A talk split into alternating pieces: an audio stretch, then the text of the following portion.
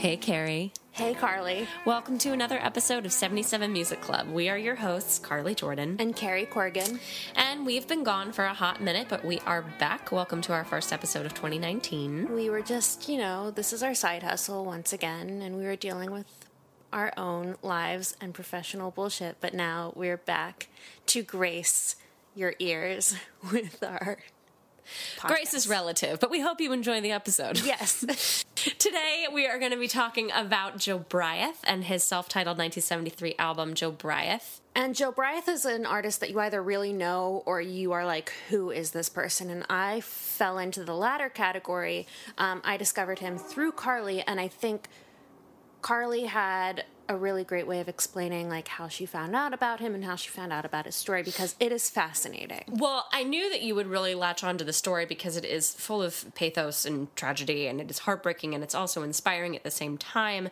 Um, and this was truly a really, really talented human, um, and I just knew that you know if i if i told you about this that you would be on board and want to want to tell the story on the show too.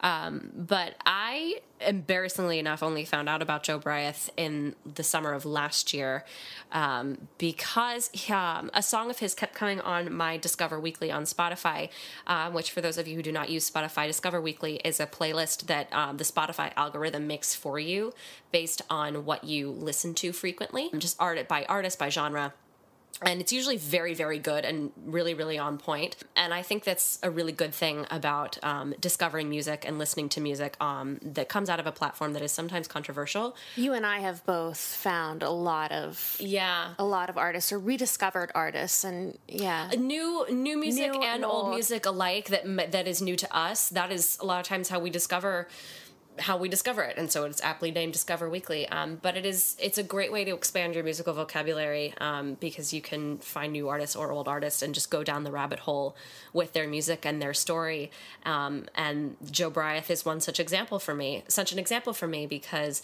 uh, his song i'm a man kept coming on my discover weekly uh, you know, fairly frequently. And so I just, and I realized that I loved it and kept listening to it. So I finally took the plunge and read about the artist and listened to the whole album. And I just completely fell in love with it. And it just seemed so high quality and, and the caliber of it was just, you know, it matched all of the other glam rock artists that I know and love from his same time period. So I just wondered why not more people not a lot more people knew about him or you know why nobody else i knew was talking about him or you know why i'd never come across the name before I think um, that's like my favorite thing about those spirals in Discover Weekly Yeah. is that you're either like you're listening to this music that you just discovered and I feel I feel like like it always falls into one of two categories. One is either like, "Oh my god, I'm so late to this party. How could I be so late to this party? I love this." Or you're like, "Oh my god, I'm at this party. I love it so much, but where is everyone? This should be a hoppin' party." yeah totally and when that happens you want to get everybody else on board too and be Right. like come see the light with me like come come see that like how are you not listening to this like you, you like please please be on board with me um, so that's what i did with you and luckily you loved this too And luckily we have this podcast, this platform this to platform to bring, bring the the story, story. to as many people as want to listen. Uh, so we hope you enjoy this story and this music. If you're finding out about Jobriath through us, then that is just a pretty darn cool thing, um, and that is part of the reason why we love doing this podcast. Um, And so- if not, if you already know about Jobriath, which some people that we've spoken to about this podcast episode knew Do. about, and we're like, oh, cool, okay. amazingly enough i've been i've been very happy to talk to talk to some people about it and and hear that they are familiar with the story And so if you're in that category, we hope that we hope you like that this you like this podcast. We hope you like this succinct telling of the story of Jobriath, along with our usual nerding and banter and weirdness so that you've come to love. So, without further ado, here is the story of Jobriath. So, I'm an elegant man, I'm a man. Clara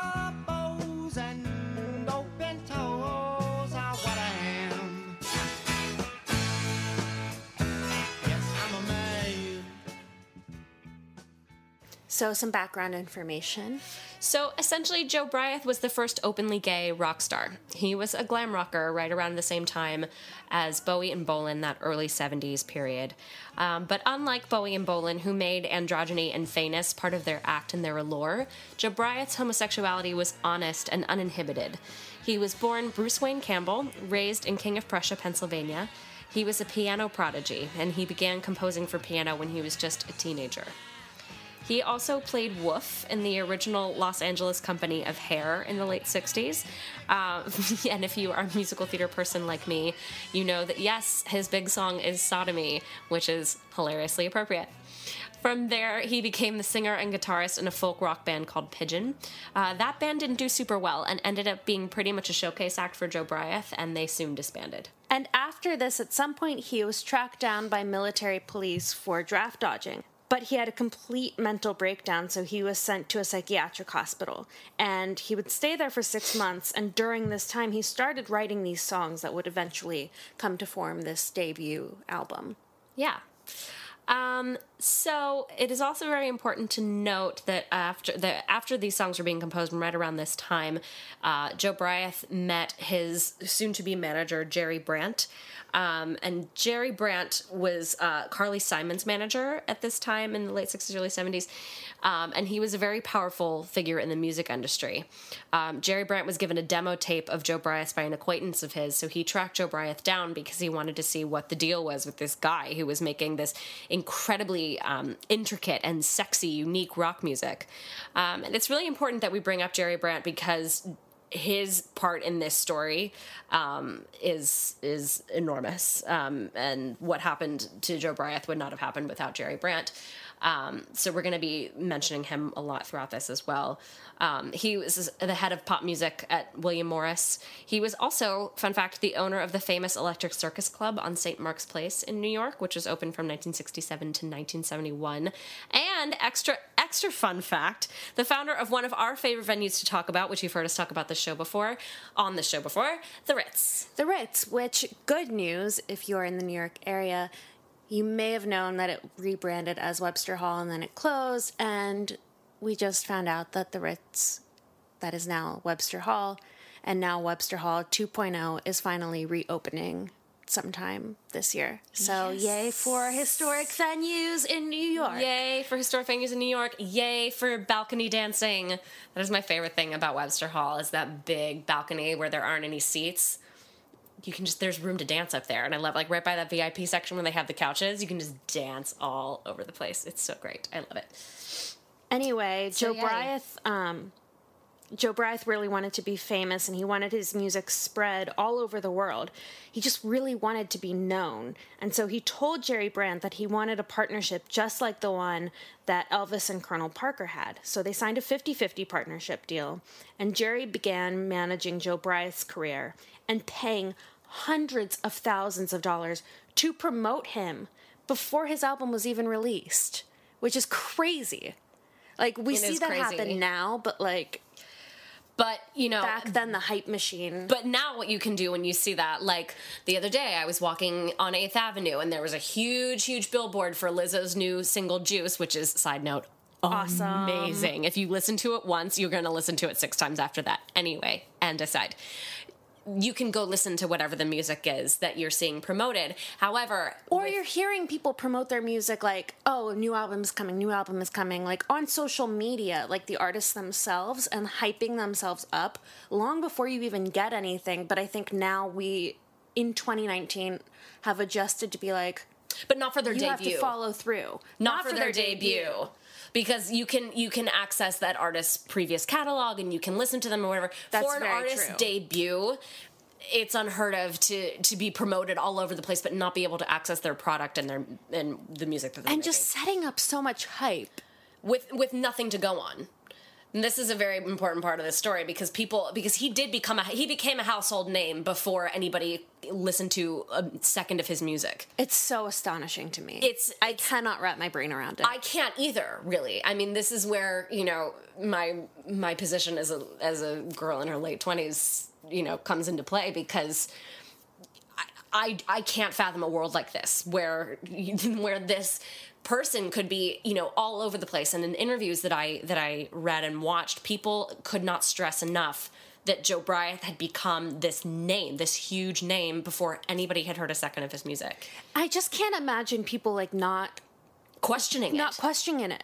But I think like is- are is that a thing? Like now we're so jaded, and now we have such like high bullshit radars that we're like, uh uh see i think about that all the time Like when if I were alive Yeah. back then, would I have been like, this is full of shit, i mean and it's or would I have played into it? it's it's hard because I think I actually think about that question a lot.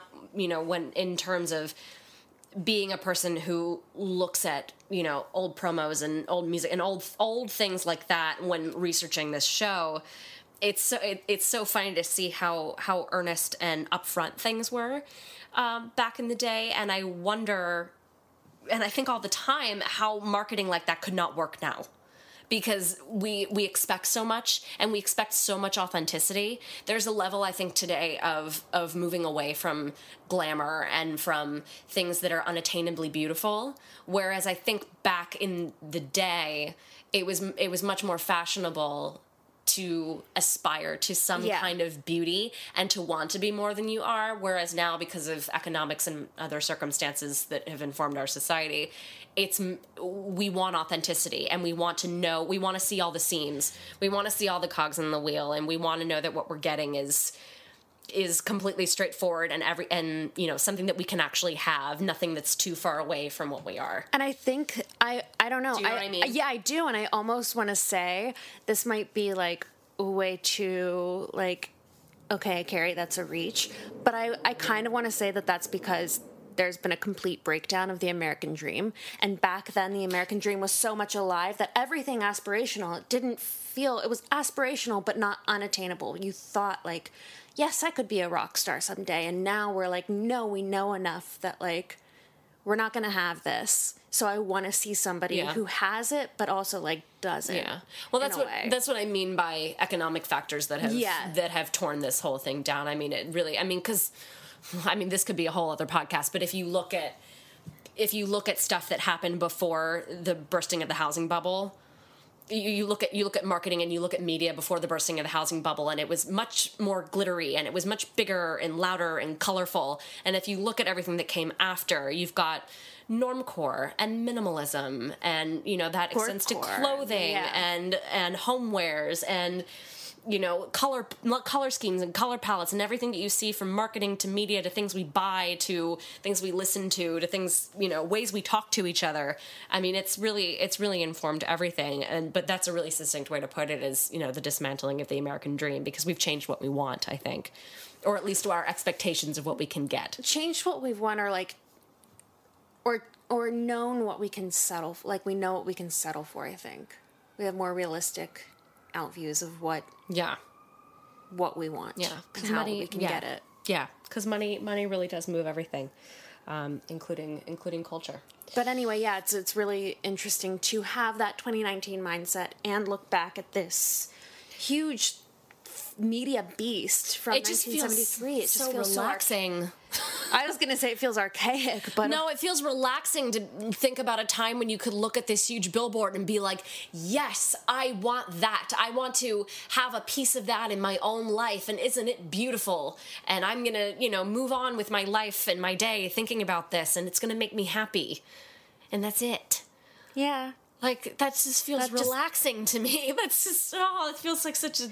I so also think simpler. like and simpler, and also like you have to also I think put it in the context of like the Vietnam War era and everything was such not unlike today politically everything was such like chaos that having something in pop culture that was bright and shiny and could take you out of that and give you like one thing that was a thing to be happy about and Yeah. not jaded about again like yeah that must have been a great feeling like oh here's one thing that isn't terrible yeah. in this world Yeah.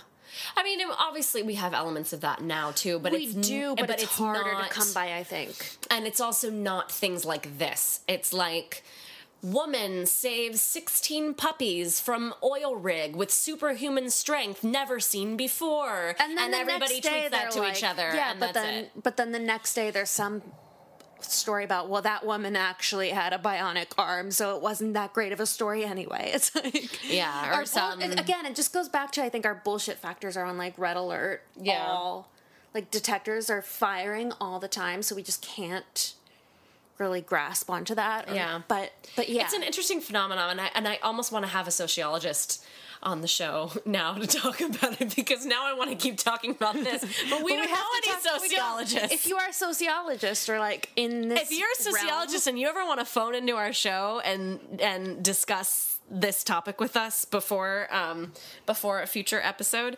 um, so we can air it as an addendum, that would be super fun. And that's an idea I just had right now. So if you want to play along with me and you're a sociologist or even a psychologist or like something in the ologist realm. that can speak about the human brain and human behaviors, not uh, we don't we don't want like a meteorologist. or a cardiologist. You know how to reach As us. much as we respect you, slide in our DMs, hit us up. Let's talk about some of these related materials. Anywho, Let's talk about the music. Let's talk about this album. so um, Jerry Brandt and Jobriath hooked up. Everything seems swinging. Um, Jobriath, the album was recorded at Electric Lady. Amazingly, another one of our favorite hot spots. Um, it was also engineered and produced by Eddie Kramer, who was Jimi Hendrix's engineer. He'd actually worked with Led Zeppelin and the Beatles as well.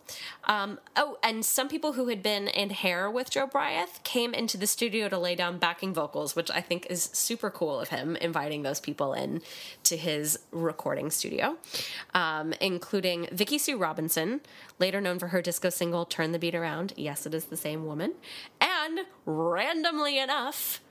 Richard Gere. Like what Yes, that zaddy Richard Gere. He is is, zaddy?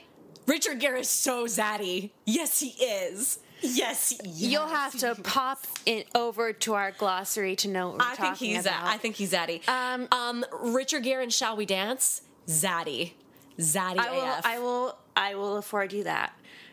Zaddy AF, and also uh, very, very odd performance, uh, very odd appearance by Bobby Cannavale. Side note, but um, Richard Gere Zaddy AF. So Richard Gere's Zaddy AF Yeah. was hanging around when Jobriath recorded this. I mean, he wasn't zaddy then. He was like little baby Richard Gere then, but but Zaddy in the making. That's interesting. yeah. Yeah, and I think once the album came out and once he was more um, media facing and the hype kind of died down, I think what's really fascinating to see is how quickly the media turned and they kind of rejected him. I mean, um, his albums, his album for the most part was eviscerated. It was almost like rock only had room for three main glam stars: David Bowie, Marc Bolan, and Bryan Ferry.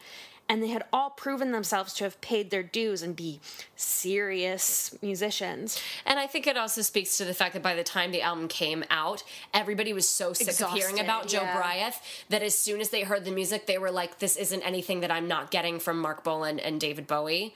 And you know the New York Dolls and whatever. So why do I need this? Now I'm now a you've annoyed me.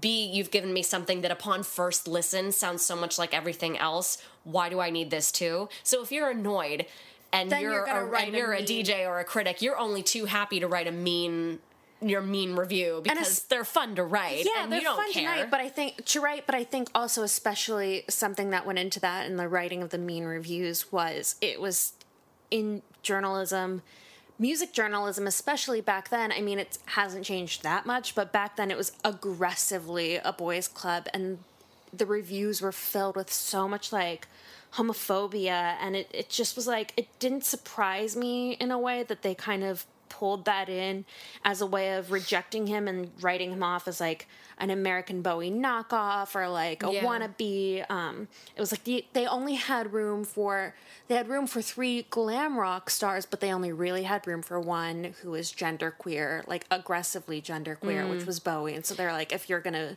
just copy that, I have no time or patience for it, and I'm gonna be mean to you.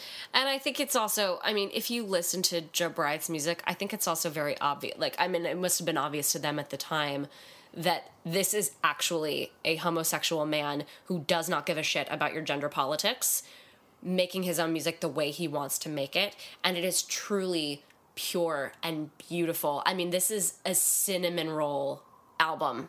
This is exact. This is music exactly the way this man wants to make it, and there's, there's, there's, there's, there's nothing mucking it up. There's no politics. There's no. He's not being performative. This is just who he is, um, and he lays it all out on the table. And because it is so honest and true, there's no way there's no way that you can't hear it. You can absolutely hear it 100% in the music. Um, whereas david bowie i think it was a lot more obvious that he was playing a character because he rounded out the parameters of all of his characters so perfectly and down to the last detail that you knew that this was a persona that he was putting on and he was going to move on to the next one. So it made him more easily digestible i think to a lot to the to the mainstream rock um, consumer and critic um, whereas you, And it was you can't also like it was so truth. Uh-huh. visual. It was so visual. It wasn't like if you listened to it musically and you hadn't really seen him, if you were for some reason like living under a rock and you only had a radio and you didn't know what he looked like and you didn't know any of that, you would maybe have been like, "Oh, this is accessible." You might not have thought like of him the the image of Bowie as this genderqueer Yeah. flamboyant figure. It's it doesn't come across in his music as much as No, it does in Jobriath. no it doesn't I mean, he doesn't use like he. I, I mean, if I'm wrong, tell me. But I don't think he ever uses like male pronouns or, or anything like. But also, David Bowie's not singing about wanting to be a movie queen and Yeah, like wanting to wear and exactly. wearing curls and you know all this stuff, like things that are just very It's real. not explicitly blatant. like- no, and just also like things in the music and and things he does with his voice and you know effects that he doesn't put on. Um, I mean, you can't you can't hide from from the truth, and this album is very naked and vulnerable in that way, um, and it's impossible to hide from the truth of who he is when you listen to his music. Um, yeah, it's it's just very apparent and um, and you know contrasting what you know Marc Bolan was doing with T Rex and what David Bowie was doing, and also you know what the New York Dolls were doing. I mean, that was all just very flamboyant play.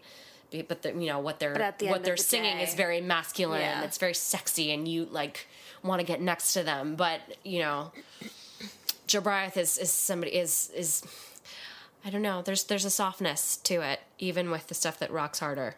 So, um, so yeah, anyway, let's so let's give into you a taste of what we're actually talking about. Um, let's talk about Jobriath's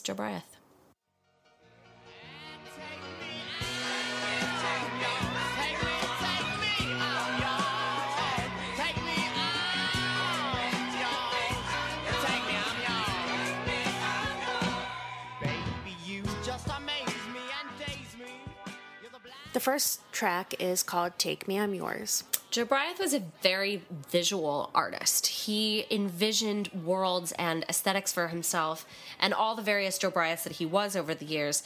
And this song is such a perfect representation of that to me because it's so cinematic. I love the choice of this for the album opener because it is one of those songs that just sounds like a velvet curtain is being pulled back and you're being welcomed into this world. This entire opening section before it gets to the lyric is so cinematic that every time I hear it, I, I bear with me. I see the opening of a backstage drama in my head, and the camera is panning to the various characters as the song plays in the background. Um, like there's there's no warm up with this song. It just plunks you in the middle of this party that's already going on. And then when the lyric does start, the very first thing that Jobriath sings is, "I do anything for you or to you." And you know right away that this isn't going to be a typical song of love and devotion as the title suggests. Right. I mean, I love I love songs that evoke that kind of mental imagery and that mental scene. That that's the best. And I Oh, really totally. I really like the way you phrase that because it is very much like we have been here. You just haven't been paying attention, but now you are. So come on, let's not waste any time. Let's get right into it. It just does not pull any punches with opening the album and just you know hitting the ground running, which is one of my favorite types of ways to open an album where you're just like we're not warming up here we're going come yeah, on it's it's so cool. The, the Get in, loser. We're going album Ming. Oh my god. Um, so then, as the song continues, Jobriath slinks his way around the verse lyrics, singing words like "Make me cry out" and "Die out" and "I'm a slave to your perversity," with the same kind of winking, sly bite that Joel Grey's MC delivers his songs with in Cabaret. Um, and I'm going to say Cabaret the film specifically because that came out the year before this album came out, and it would have been an easy comparison to make at the time, um, and a very natural one to my mind. This song just oozes Sticky Fingers Stone sex to me. I hear so much Mick Jagger mimicry here. While Rolling Stone's original review of the album, when it was released, totally dragged him on this, they called it uncannily reminiscent. I don't hear it that much, the outright mimicry. I hear it kind of a little bit, and I hear the influence, but then that influence is exaggerated. And what's interesting looking back is that on this song in particular, I hear Jobriath mimicking early 70s Jagger, but then I hear late 70s Jagger, like much later, amping up the sex and the glam on some girls, and it sounds like he's the one pulling influence from Jobriath or from glam rock. and it's kind of like a circle of I influence, love that. which I is love that. Super interesting. I love that. I love that you made that comparison because then we, t- we talked about that on on when we were talking about some girls about how it got influences like from glam and from disco, Disco, and how it was much more flamboyant and it and it went to it went to places that they hadn't gone before as a band. Which is, yeah, it's really interesting to kind of see, like I said, the circle of influence. The circle of influence. It moves us all. Immediately, Joe Bryant's sense of self is apparent with this song. Even though it's very theatrical, there's a wholeness to it. Like I was saying before, it doesn't feel like an act, like flamboyance for flamboyance sake. It is exactly what it presents itself to be, like a romp through homosexual S&M. In general, it's the dance between showmanship and honest vulnerability that is so fascinating about Jobriath Exactly, yeah. It's yeah, it's interesting. Those who knew him say that he never talked about men he was with or partners. Everyone knew Jobriath was gay, but he never spoke about it or was specific about it. He just was who he was and lived how he lived without ever feeling the need to name it or label it. The only place where anyone could get a window into who he was was in his music. I mean, I have to wonder, like, how much of it was that he didn't feel the need to, and how much of it was the era back then and being like, I don't feel the need to, but also I shouldn't because it's just opening me up for scrutiny, or it's there's so much closed mindedness that it's safer to not talk about it. It's safer to be like, don't ask, don't tell in a way, Yeah. which is interesting. I don't mm-hmm. know. I think he could have been a lot riskier with the with pushing those boundaries, considering how many artists at the time were towing that line just for art's sake. I think he I think he could have gone a little further if he'd wanted to, but I also just think but he was a very private person anyway. Exactly, Like, he didn't do think, like- interviews. he didn't it wasn't like, you know, he was just talking about his life like anybody else was. He just didn't talk to people. Yeah, and because yeah, it's like what you said. Our other artists were were pushing it for art's sake, but I think that's one of the reasons again why I'm like, was he not talking about it because it was safer? And then like it ties back to because it wasn't for art's sake for him. It was, I mean, in a little bit Yeah. it was, but it was very personal for him, and Yeah. it was And I think his life. So like, how much does he want to push it for creativity? But how much does he want to pull back for? Just personal safety and personal privacy, I think. Oh, absolutely. Yeah. And I think that's a lot of the reason why he just wasn't very public in the first place. Because it's kind of all or nothing. It's like this is who I am, take it all, or I'm just going to, you know, go live my life and keep a low profile, Yeah, which was I which was clearly his decision. As I found the city lights, but still, I love you.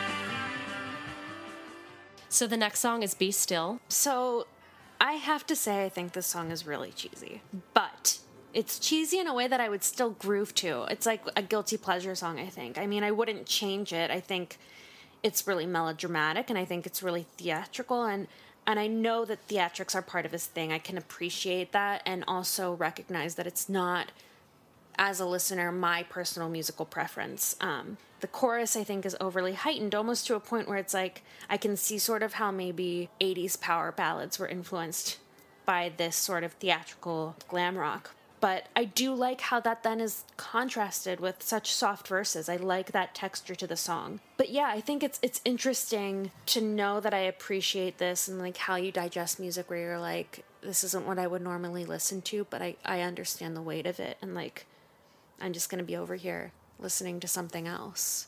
At least when it comes to this song. I totally I buy that. I do because I mean there is something that is very dated about it, but I think I think it's kind of dated in a really beautiful way. Um, and also, this wasn't the first arrangement of this song. The original version of this song was completed while he was still in hair. That makes sense to me. And it had a much folkier sound to it rather than the airiness that is so indicative of a glam rock ballad. Like in a glam rock ballad, there's a lot of space there'll be a lot of space and there'll be you know like a twinkling piano part and you know then you know the guitar might come in a little you know with some effects and whatever but it's generally going to be very airy. Um, and i and i also think that with this arrangement it sounds a lot like it could have been written by Andrew Lloyd Webber for Jesus Christ Superstar, which is another early 70s musical. Um, the original production of Jesus Christ Superstar happened in 1970, and the film version came out in 1973. And it goes to show how attuned Andrew Lloyd Webber was or how much he immersed himself during composition of the show in what rock was doing at the time and where it was going. Uh, because there are songs that I could point to on Bowie, T Rex, New York Dolls, etc., albums from this time period as well that mesh rock rhythm with theatrical melodicism. And I think, yeah, that makes total sense. And maybe that's why I don't like it, or at least I don't prefer it, because it's. I guess I just I tend to gravitate mostly to things that are a little bit more muted and not like theatrical like that. I mean, I have bits I mean, and pieces, I and mean, it's yeah. always like I, it's like there's a time and place for like when I listen to that kind of music. But No, that reaction was was toward you implying that you don't like Jesus Christ Superstar. I don't like Jesus Christ Superstar. I'm sorry. Jesus Christ Superstar is so beautiful. And that score is so intricate and perfect. I love it so much. Okay, dude, dude. I just like don't really care for Andrew Lloyd Webber. I don't either. I don't either. I only like 70s Andrew Lloyd Webber. 80s Andrew Lloyd Webber is so not my cup of tea at all, but like Evita is so good. Superstar is Superstar is honestly one of my favorite scores ever. Dude, there okay. F- Pro tip. The 1992 Australia cast recording. I'm telling you, don't laugh at me. that is the nerdiest thing you have ever said on this podcast. the 1992 Australia cast recording of Jesus Christ Superstar is if you don't like Jesus Christ Superstar, I recommend listening to this version because it's like the it's like it's like the 80s rock version of Jesus Christ Superstar. The whole thing, the Simon Simon Zealotes is the best number ever on this recording. It just it sounds like a party. It sounds like a party in a gay club in the 90s. It's just oh, just listen to it. It's so good. I totally recommend it. We're going to put it on the on the playlist for this episode. The Simon from the 1992 Australia cast recording because it's so amazing and honestly, it kind of sounds like something Jobriath would have done too. Not gonna lie, it's it's all full circle. It's all come together. But I'm not kidding. That recording's amazing. Anywho, um, tangent over. This is another theme that I like that runs through pretty much of all of Jobriath's first album. His use of theatrical background in his compositions. Uh, to be sure, theatrics and quote star quality and glitter and glamour were obviously requisite aspects of glam rock, but specifically in Jobriath's music, and even more so on songs that we'll get into in a little bit, his authentic adoration of all things female and his fascination with female characters, with elegance, with beauty, with all of these things that he'd adored since he was a little boy, came out in his melodies and his lyrics. Jobriath loved creating personas. He did so throughout his lifetime, so that even when he was being his most naked, vul- and naked and vulnerable lyrically, even his quiet piano melodies were put through this theatrical filter. He'll give you his truth, but he's going to deliver it to you in this beautiful package. He wanted his life to be beautiful so that even though he never hid from his truth and you know like i was saying before you know the truth of who he is can easily be heard through this through these filters of beauty and and through his music um, he would present it in the way that pleased him uh, because the music was his own creation after all. I think that something that you just brought up is his very upfront wanting to be famous and his obsession with like glitter and glamour. I think that's why I'm like uncomfortable with some of the music because I do applaud him for being unvarnished and upfront about wanting to be a star and wanting all of that. Um, because it's not an easy thing to do, at least back then. It's just, I don't know, aggressive declaration of wanting fame and the delivery of it. Like, it makes me kind of look at it like, how much of your music is because you love music and how much of it is because the music is the vehicle for fame. And again, that's 2019 me speaking, like through all of this jaded sort of comp- like digestion of media. totally Growing up in a reality TV world and all of that, like totally and and it's and- discussed a lot now. Yeah. Um, the only reason why that doesn't bother me with Jobriath is because he loved music from such a young age and was already, when he was a teenager, writing music. And he was a classical pianist. And he would like sit at the piano and compose these complex, intricate pieces for piano when he was a child. Like, and, and, you know, not doing it for anybody but himself. He just did it because it felt good to create music. Um, so I think the the wanting to be famous thing came came later, but the love for music and and the wanting to to give of his talent is actually authentic and real. See, I do, uh, yeah, I get that. I get that, and I, I think, of course, like seeking fame is psychologically often tied to experiences of neglect or being deprived of attention as a child or feelings of being in- insignificant and kind of wanting to fill that hole in you and like get that admiration and love from strangers to feel complete. And I think it's interesting because he he probably had sort of similar feelings like that and it, it comes to me as like i think his music is authentic to a point but then it reaches that point where he does see it it's like when you know you can marry two things that you love fame and music and then it's like but one has to be exaggerated to get the other outcome i guess if that makes sense. I don't know it just again this is me being really jaded. It makes me sort of step back and look at his music and take it with a grain of salt because it's like is this very dramatic music flamboyant music exaggerated music is that the authentic you?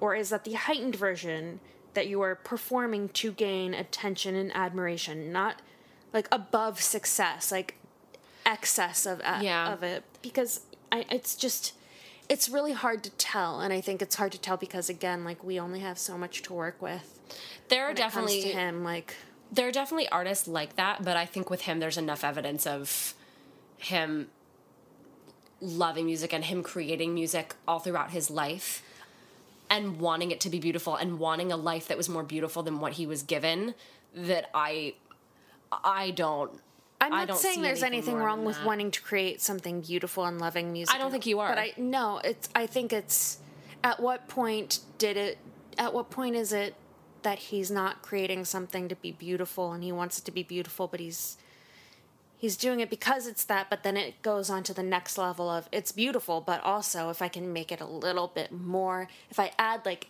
10 times of this or something then it becomes beautiful but also heightened and it gets me fame.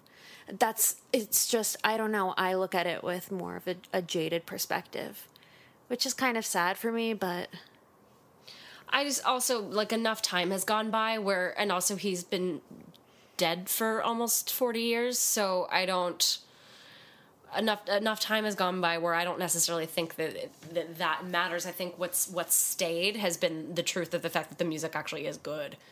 Um, and that it came from a real place. Um, you know, obviously there's like a lot of hype and narcissism of, involved in, you know, being somebody who, you know, is at this level of fame, but, you know,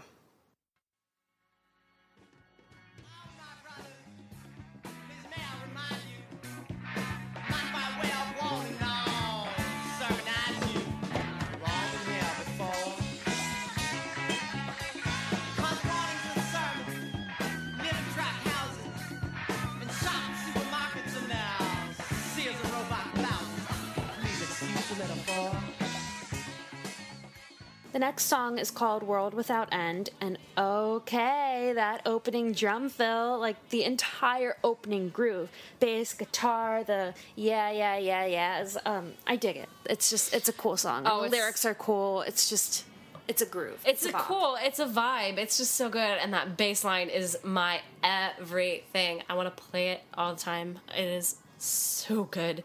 Um, but yeah, yeah, these lyrics. I'm sure you and I could do a whole mini episode of side conversations that we could have related to these lyrics, because essentially the song is a comment on how society is cyclical. Humans hurt each other in the same way that they always have. Clothes, titles, trappings, etc., will change with time, but human nature stays the same. Jobriath sings about how closed minded comfort has always been and will always be a prime source of fear and fear mongering. Um, it's exemplified in the lyrics warnings and sermons lived in, live in track, tract houses and shop at supermarkets in their Sears and Roebuck blouses. And how those who desire creativity and understanding will always revolt against that. He even speaks about how the news and the violence of it became increasingly unavoidable around this time, with violent images being broadcast into family living rooms in increasing numbers as the Vietnam War raged on. It totally makes sense that Jobriath would comment on that here, as the political and social upheaval of the 1960s changed how news was reported and consumed in the US. But of course, it is also interesting to us now because any comment on media of that time serves as a time capsule of the beginning of the avalanche that led to what we've got now with the constant pervasiveness of social media. That too is a part of the cycle of the world without end. This is essentially a hippie protest song arranged as a hard driving glam rocker. For sure, and I yeah, I think it is fascinating to see how applicable it is today. Um, like you said, it's just now we have more things feeding into this cycle, um, and the opening verse says it all. We've all been here before. Yeah. So many aspects of this song lyrically still apply today. I mean, it's just asking for somebody to cover it, um, really.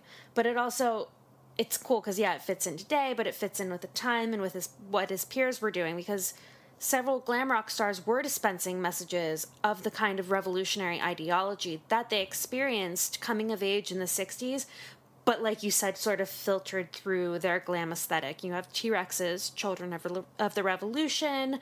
Um, i also think of mott hoople's all the young dudes. Bowie's changes kind of incorporates some of that and it's really Yeah, cool to see how the protest song evolves into Morphs along with the maturation of these artists. Yes. Yeah, totally exactly. cool. And it kind Totally of, cool. It also kind of I think takes on it's like a it's a protest song in disguise. Like if you listen to protest songs of the 60s, it's it's totally obvious what their agenda is and like that's what people wanted to hear though and now it's kind of like And now it's like, oh, well, we're still going to say the same thing because we still feel the same way because we still have the same beliefs, but we're going to package it in a way that is more digestible to Yeah. you now because trends change. yeah. You're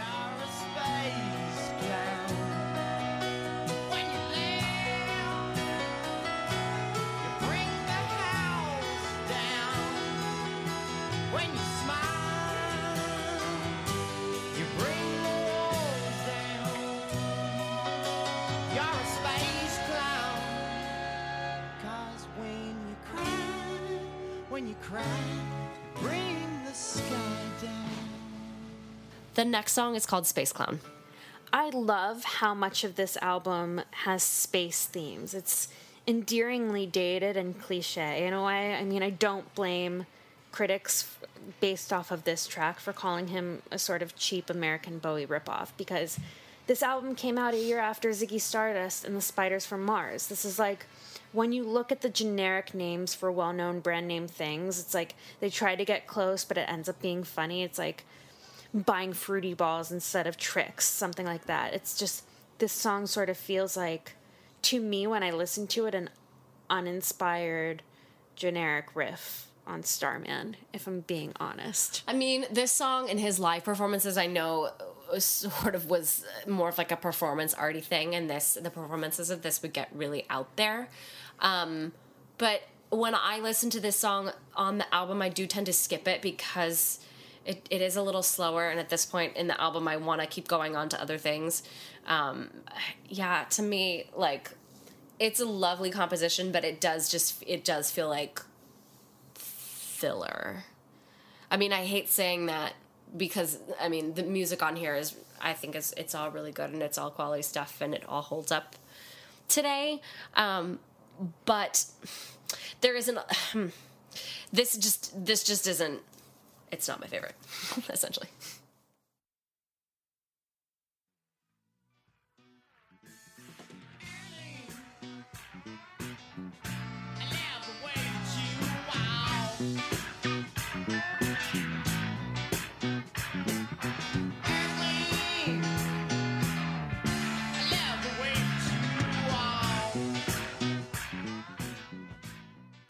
The next song is Earthling. I mean, basically, what I just said for the previous song kind of applies to this song a little bit. It's just, it's an obvious coupling. Totally, but this song, I don't know. This song just like gets to me more. Like I, I can, I can get down with it a lot more. There's something about it that I just like.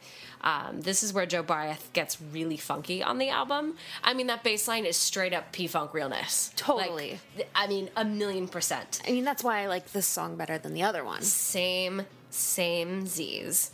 Also, good time to point out that space themes were not exclusively being explored by the glam rockers in the 70s. Parliament has that album called Mothership Connection where they have that whole getting funky in outer space motif going. It came out a couple years after this. It actually came out in 1975, but the space thing was def a vibe that was spreading around the genres.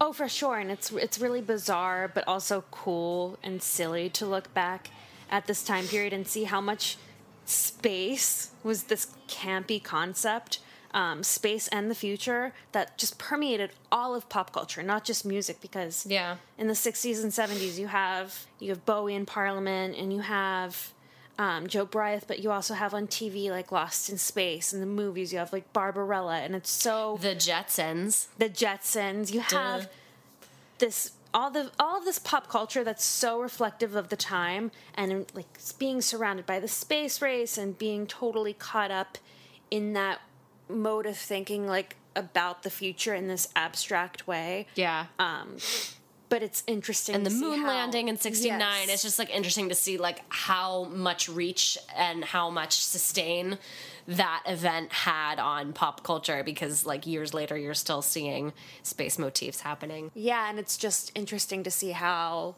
each person or each thing sort of digests that and puts it out there. yeah and also talking about influences um, i'll go more into jobriath's 1920s influences when we talk about the next song but it's fun to note here that these lyrics are super witty and playful. For example been 7000 years since i could walk that way. Come on show me how to play. Um, and he's having a lot of fun making the rhymes suggestive and dirty. And this is something that cole porter used to do in his lyrics as well. And cole porter's influence can be heard throughout this album and throughout jobriath's career uh, but more on that in a minute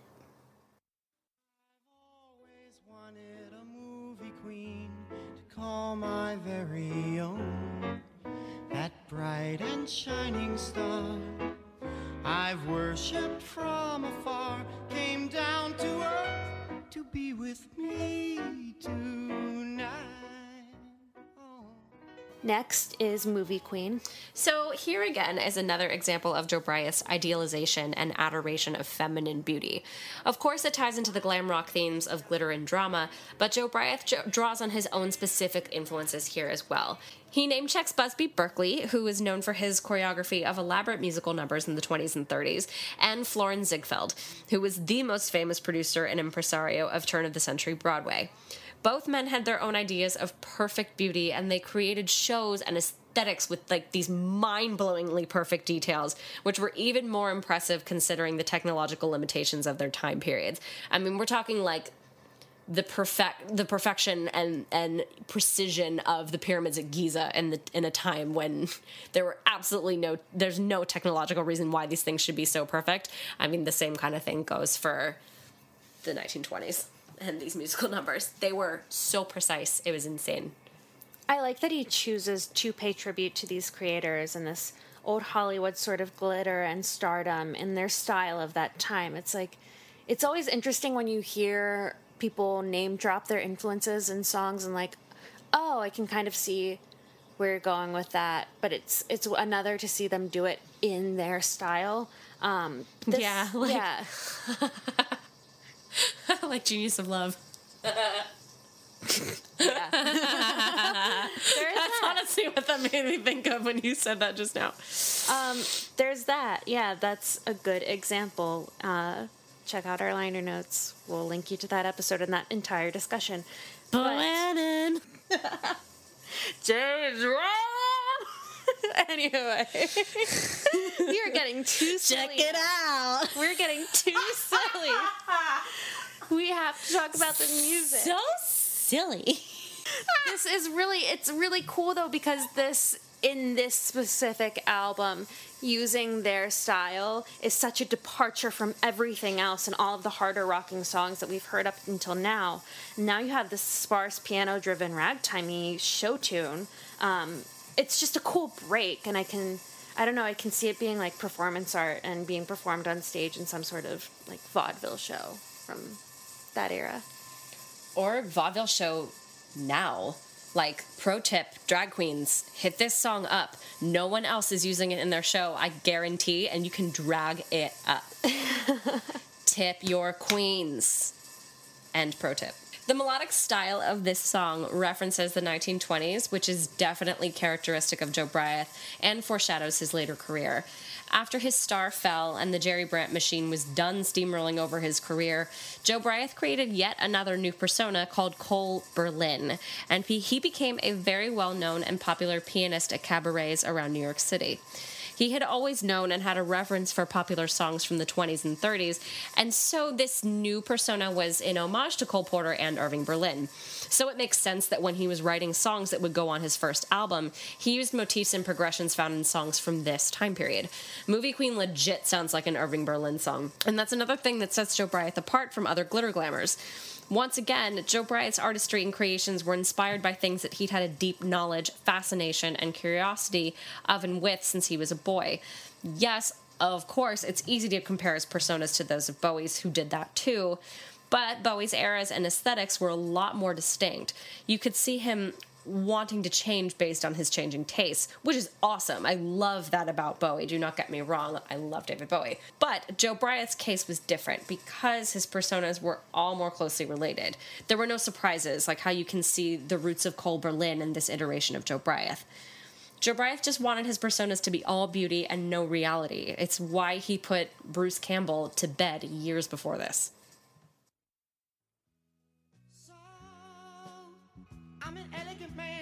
A man. Clara bows and open toes are what I am. Yes, I'm a man. next is i'm a man So this is the song that led me to finding out more about Jobriath. It's the first song of his that I heard, and honestly, it's still my favorite because it is just so piercingly and gorgeously transparent. The lyrics are just so plain spoken. There's nothing to hide behind because Jobriath is just telling it like it is. He's telling us about how he walks through life just as fact, no editorializing. Those lyrics are backed by a hard driving rock melody, especially in the chorus that picks up steam, until it climaxes at the words, So let me be what I am. That moment is so wholly thrilling that I have listened to it hundreds of times at this point, and I am still not sick of it. Don't think I ever will be. The music demands that you take it seriously. It demands that you listen. It doesn't ask, and the lyrics don't shy away from demanding. Yeah, and this song, yeah, it's just it's a killer jam, and I love the way that the harpsichord weaves through it. Um, that's one of the things I picked up on like the first time I listened to it. It just, I feel like we've talked about him so much for not having done an episode on him, but it immediately reminded me a lot of John Cale. Uh, just weaving a classical, almost medieval sounding instrument through a hard rock song. It's such an interesting clash of textures, but I think it makes sense for this song because it echoes his sentiments of being a man, but a fragile and a, gen- and a gentle one. Uh, because the chorus is aggressive and sneering, it's almost showboating in a hyper masculine way. But he quickly backs off to show his tender side, and I, I think that's really beautiful. It's it's a Yeah, way before its time statement about toxic masculinity. It's it's declaring that just because a man might be queer or might be feminine or might be soft in any sort of way, it doesn't mean that he still isn't a man. And it's wild to think that something this like on point came out in the early 70s before people really started to talk about sex and gender, which is a very, very current conversation that we are all having right now. Um, or when there was such rampant homophobia, because it's yeah, it's just a really courageous move, and I Yeah. I dig it. I think it's really awesome. I think it is too, and I also think that's a really interesting point to make um, that you that you just sort of that you just sort of brought up just now, uh, because we are having these conversations about how gender is fluid and about how people can present themselves however they want to, and they should be able to present themselves however they want to, um, with with no conflict or or, or problem from anybody else, uh, because people should just be able to live their truth. But I mean, you look at musicians now, and who's really doing the whole glam thing. Nobody's nobody does that anymore. There are no male artists that are doing that, and yet I think to an extent there are like I mean we'll get into it in the um I have a lot more to say about it in our like influence section, but I think there are like pop stars. They're not like so much glam, but there are pop stars being pretty out there. Male ones especially too. I wouldn't say to the same extent. maybe some people I just don't know about. But it's interesting. they're young. That's why they're super young. But because I barely know anything about them. oh, okay. Because I'm old. But the um, but the the interesting counterpoint that that I think you that, that you maybe think of is that you know that's maybe not so much happening now but back at a time where people weren't talking about homosexuality so openly and then the gender conversation wasn't coming up um, you know in the 70s and 80s you know you had rock stars like hard rocking rock stars who were these you know beautiful men who would come out in you know pearls and robes and hair dye and and all this stuff that you would associate with feminine beauty and doing totally androgynous things. I mean you know glam rockers of the 70s hard rockers of the 80s this was all happening when the conversation about gender wasn't. And i just think that's an interesting contrast that you know it wasn't really so much questioned then that you could be a desirable man a desirable straight man and still come out in these very feminine things and make yourself up and wear lipstick and all of that and still be desired and wanted. But you know if you were to then come out as gay it would suddenly be like no no no no. But whereas now you know you could do whatever you wanted and you can present however you want but it's not but people aren't presenting that way so much anymore. You know I what I, just think it's is- interesting. Eh, something you brought up is that like that This is an observation. No, and something that you about. brought up that was really interesting to me, and something I don't think a lot of people talk about a lot is like you said, it's like they could be flamboyant and feminine, as, but they were still a man, and they were still appreciated as men in a way. Exactly. I just think about how much the the ability to f- explore gender and flip gender and play with norms that was such a male privilege like It was.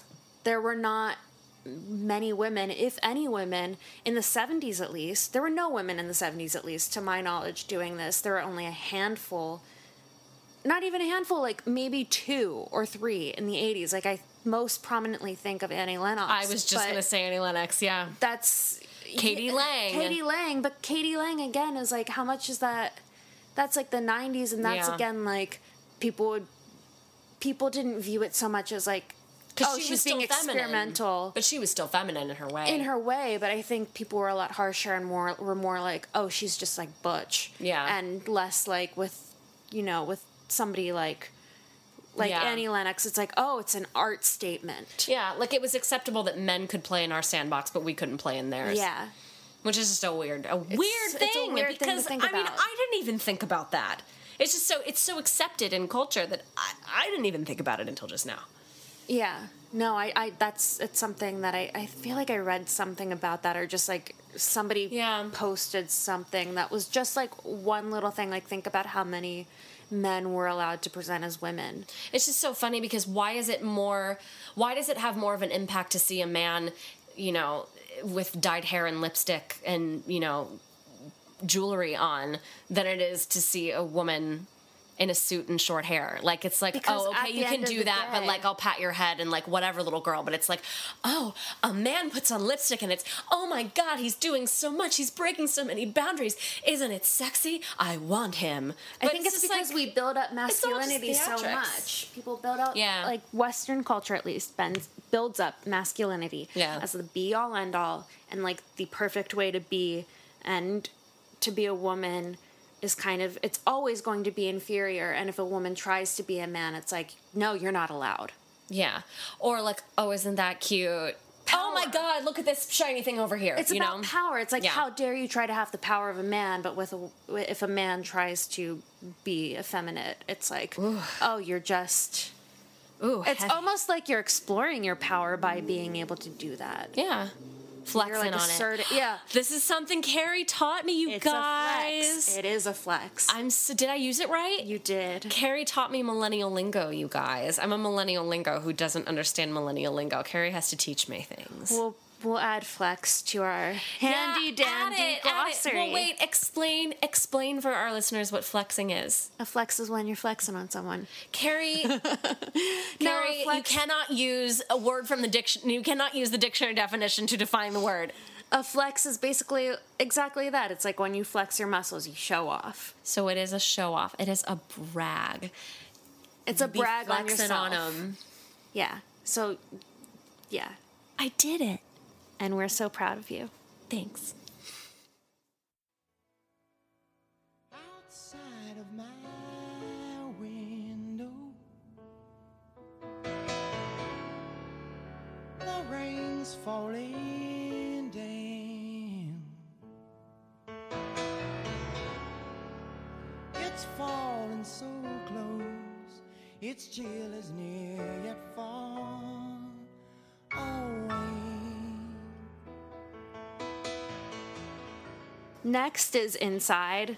I, I don't know. I don't really care for this song. It's just to me, it's like Elton John cosplay. Um. Yeah. I mean, I like this song too. It's just it's very quiet and it's introspective. Um, It's melodramatic to me. it it mm, mm, it I think it toes. I think it I think it, it toes its I think it dips its toes in the water of that. Um it's just it's another lovely piano ballad that he that he's got on here. Um I think this song was written pretty early on, um, from what I can tell. Um, the lyrics are again just poetic and lovely. Um, there's this there's a there's a set of lyrics that goes the ye- the little yellow raincoats running in the rain beckon how they beckon with their sweet refrain their gentle laughter outside those fools don't know enough to come in out of the rain would you know they would if they could just remain inside inside with someone like you and i think that is just such a beautiful illustration um, it reminds me a lot of the poetry of frank o'hara who is my favorite poet ever um, and interesting, interestingly enough uh, frank o'hara was a gay man um, so i think it's i think it's interesting that they um, that there's there's a lot of similarities um, in their prose and how they see the world and how they um, how they interpret its beauty. Yeah, if you are into Frank O'Hara, um, I think you might know what I mean uh, if you compare their prose. Um, but yeah, this song I think I just I love it so much for the poetry. Um, but other than that, the music is just kind of a nice background for it. But the the poetry is the standout here. Who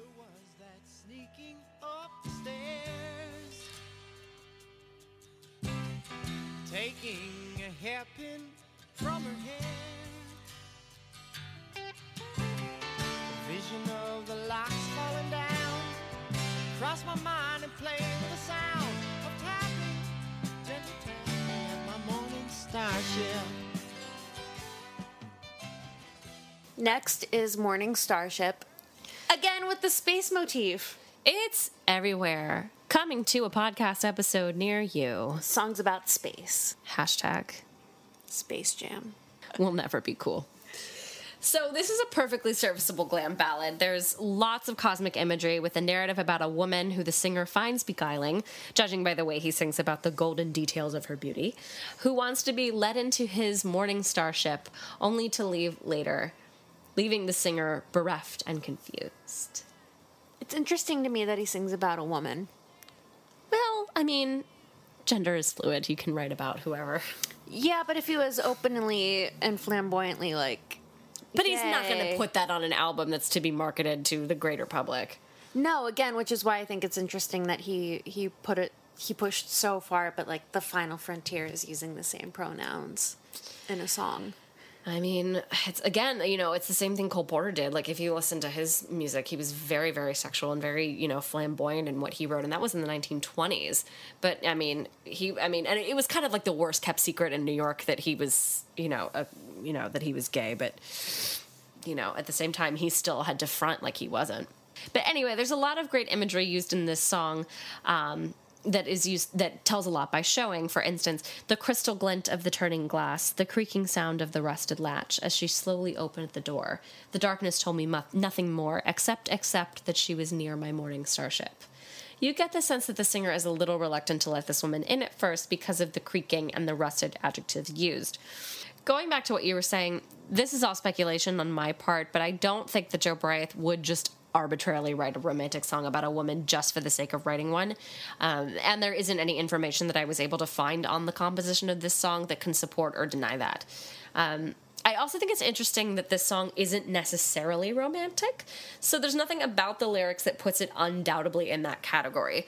So I'll go so far as to speculate that much of this song is in reference to his mother, who he was very close to throughout his childhood, but ultimately didn't recognize the full scope of his talents or his abilities. I mean, that makes sense. Now that you put that theory out there, I can Yeah. I can get behind that. Yeah, I mean, you a just way. like really have to look at the lyrics. But yeah, I think I think they're vague enough to be interpreted however you'd want. It just doesn't necessarily have to be in a romantic way.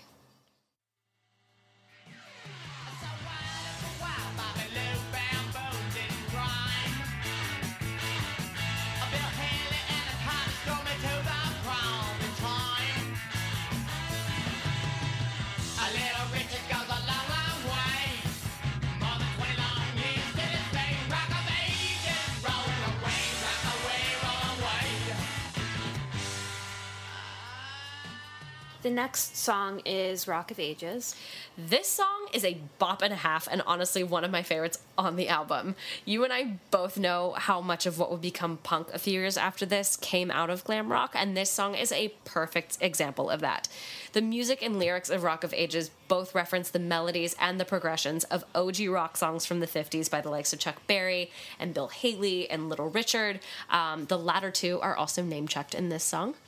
Um, the lyrics take you through growing up alongside rock and roll, listening to Little Richard, etc., in the 50s, and the British invasion bands in the 60s, hence the title Rock of Ages.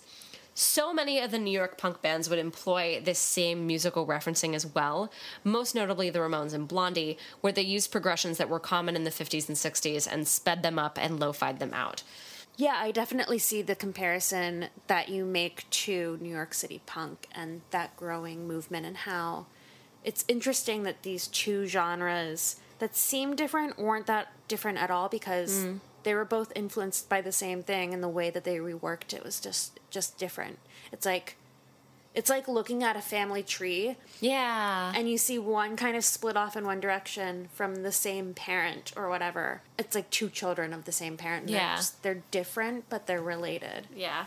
Um, Musical family trees are really, really fun Yeah. to, to listen for and take a look at.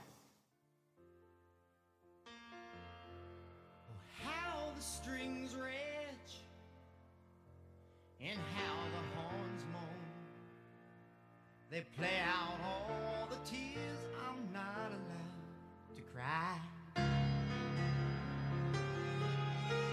But I have to cry to stay alive, to stay alive. The last song on the album is called Blow Away. And this song, to me, it's just so long.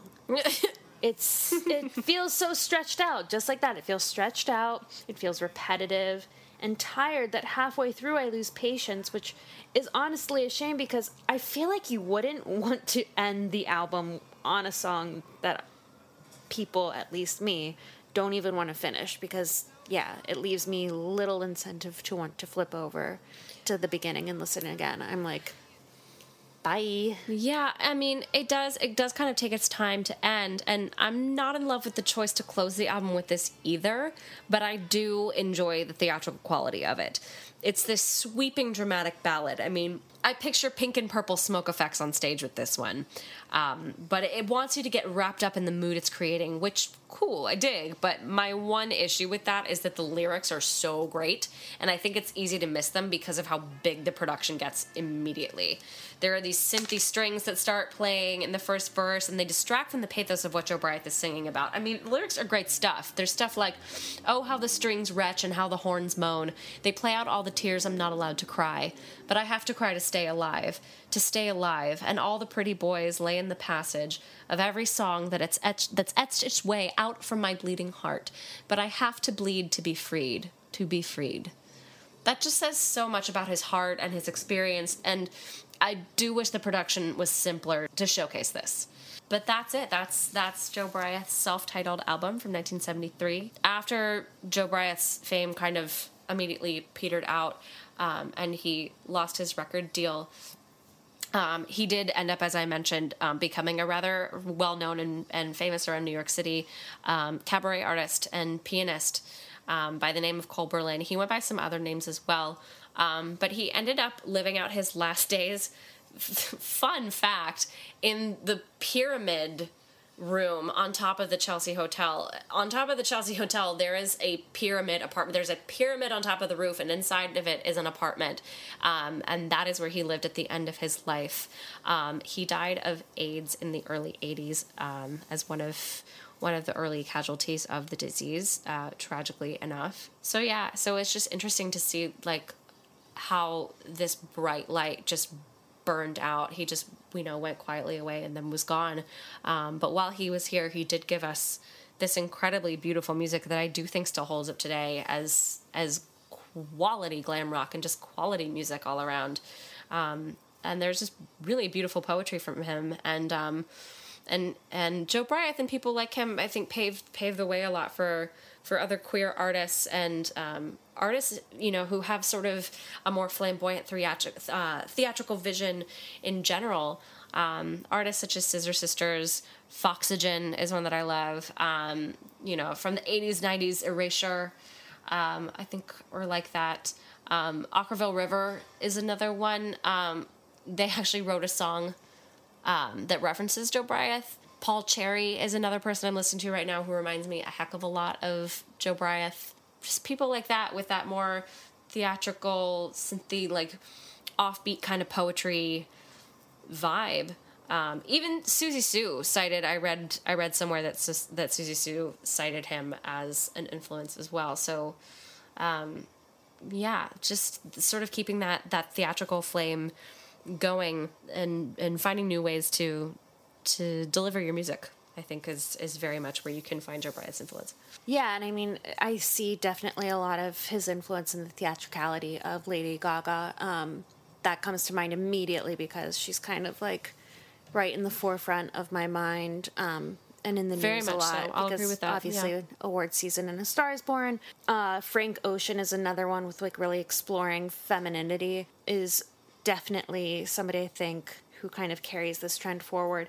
Um, but I think it's interesting that you really see a lot of his legacy play out in the most explicit way this past year, past few years, because at least in 2018, that was such a watershed year for openly and sometimes unapologetically flamboyantly queer artists, particularly in the pop space, and particularly by really young artists that you and I aren't familiar with because they're more popular with Gen Z, to be honest.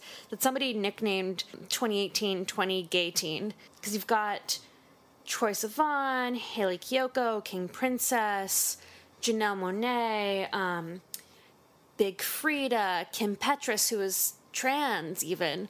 Um, like there's there's a lot more. Big Freedia's been around for a while though. She ha- yeah. He Big ha- he yeah. does he go by she or is- does he I'm use not she? hundred percent sure. I'm not sure. Whatever their preferred pronoun, pronouns Whatever their are. preferred pronouns Um, are. Big yeah, Big Freedia's been ar- around. He's a been while. around in the New Orleans bounce scene for exactly. a long time. Yeah, but I again like is has a lot of visibility now, Mm. being sampled on tracks and featured on um, like Drake songs and stuff. But again, I think there's so much. There's just been a, an explosion a visibly out queer artist and it's really interesting to see how it took until now for that to be a big thing Absolutely. and also interesting too how much the space is going back to what we were saying earlier now it's there's more equality in the space where it's not just men being f- um, being feminine it is artists like Janelle Monáe Totally. and, um, and and King Princess kind of exploring the duality of gender um, yeah it's just all goes back to Jobriath whether they know it or not. Whether they know it or not you know th- and that's why i think it's that was why i think it's so important that we tell this story um, because there were these artists out there who may not be celebrated and who may not be household names but they were very much out there doing the work that paved the way for you know the artists that that you know the kids listen to now that we listen to now um, who are making things happen now i mean jobriath really was ahead of his time with what he was doing musically um, and with his persona and with who he was as a person presenting to the world, um, you can go back and see the seeds of what uh, these pop artists do now in what Jobriath was doing then. Um, and I think that is a really beautiful thing to look at and appreciate and acknowledge. And if you are interested in the story of Bryant, um, we've got links for you on our website. You can go and fall down the rabbit hole just like we did, and you know look at interviews and um, and listen to the music. And there's this really great documentary on him that I watched. It's called Jobriath AD, um, and it tells the story of Jobriath in a really in a really lovely way, and it talks with people who knew him, who are related to him, um, and it it just provides a really really great great glimpse, probably the most in depth and and accessible glimpse into his life that you can find on the internet. Um, but there are also several um, places where you can find his lyrics analyzed on the internet, whatever. But I definitely, I definitely, definitely recommend watching the documentary Jobriath AD if you are interested in learning more about Jobriath and his music. And we will obviously link to that in our show notes on our site. Um, so yeah Yeah. so but that's again, our show. yeah that's our show We are Carly Jordan. and Carrie Corrigan And thanks for listening. If you want to get at us, you can send us an email at 77musicclub at gmail.com. You can also find us online at 77musicclub.com. And we have our whole episode archive there if you've missed anything or want to catch up. Um, and our glossary, which we've talked about a lot. Yeah. You can also find us on social media on Facebook, 77 Music Club, and also on Twitter at 77 Music Club. We are the only thing that comes up when you search 77 Music Club, and we plan to keep it that way. so like us, follow us, retweet us, share us. Give us that algo juice. Tell someone you know about 77 Music Club. Tell them in person. Start a conversation. Look up from your phone and tell one person you know who loves music about 77 Music Club and see if they like it. And maybe they'll tell another person, and maybe we can get a whole word of mouth thing going and get conversations started because that's what we want to do anyway. And once again, if you liked all of the music that we talked about today or you want to listen to it and all of the other related songs that we talked about, you can find us on Spotify, 77 Music Club. We have playlists from all of our episodes broken down now by season because the master playlist just got too big. And And, and, how could we forget? If you're listening to us in iTunes, do us a fave. Hit us up in the iTunes store, in the podcast tab. Like us, review us, give us a rating. You can give us a one star rating. We know you're still out there somewhere, one star reviewer, probably not listening How to you this. doing, one star reviewer? It's been a long time since we checked in with you, but we hope all's grand. We hope you're having a great 2019. We hope you've been curious and listened to us since you gave us that one star review. We hope someone changed your mind, but they probably didn't. I'm probably talking to dead air right now. This is a waste of time. But what we're But trying what to is say it? You can give us any rating you like. Just give us a rating. We'll accept it. Just give us a rating. You've already gotten this far, so you must really like this show if you're still listening to this, if you're still listening to the housekeeping. And Um, so, on that note, thanks for being a friend of the think we have pod. to say thanks and goodbye. Oh, shout out to the Radiator for being the third character on this show. We'll see you guys next time. Good night and good luck. And have a good day.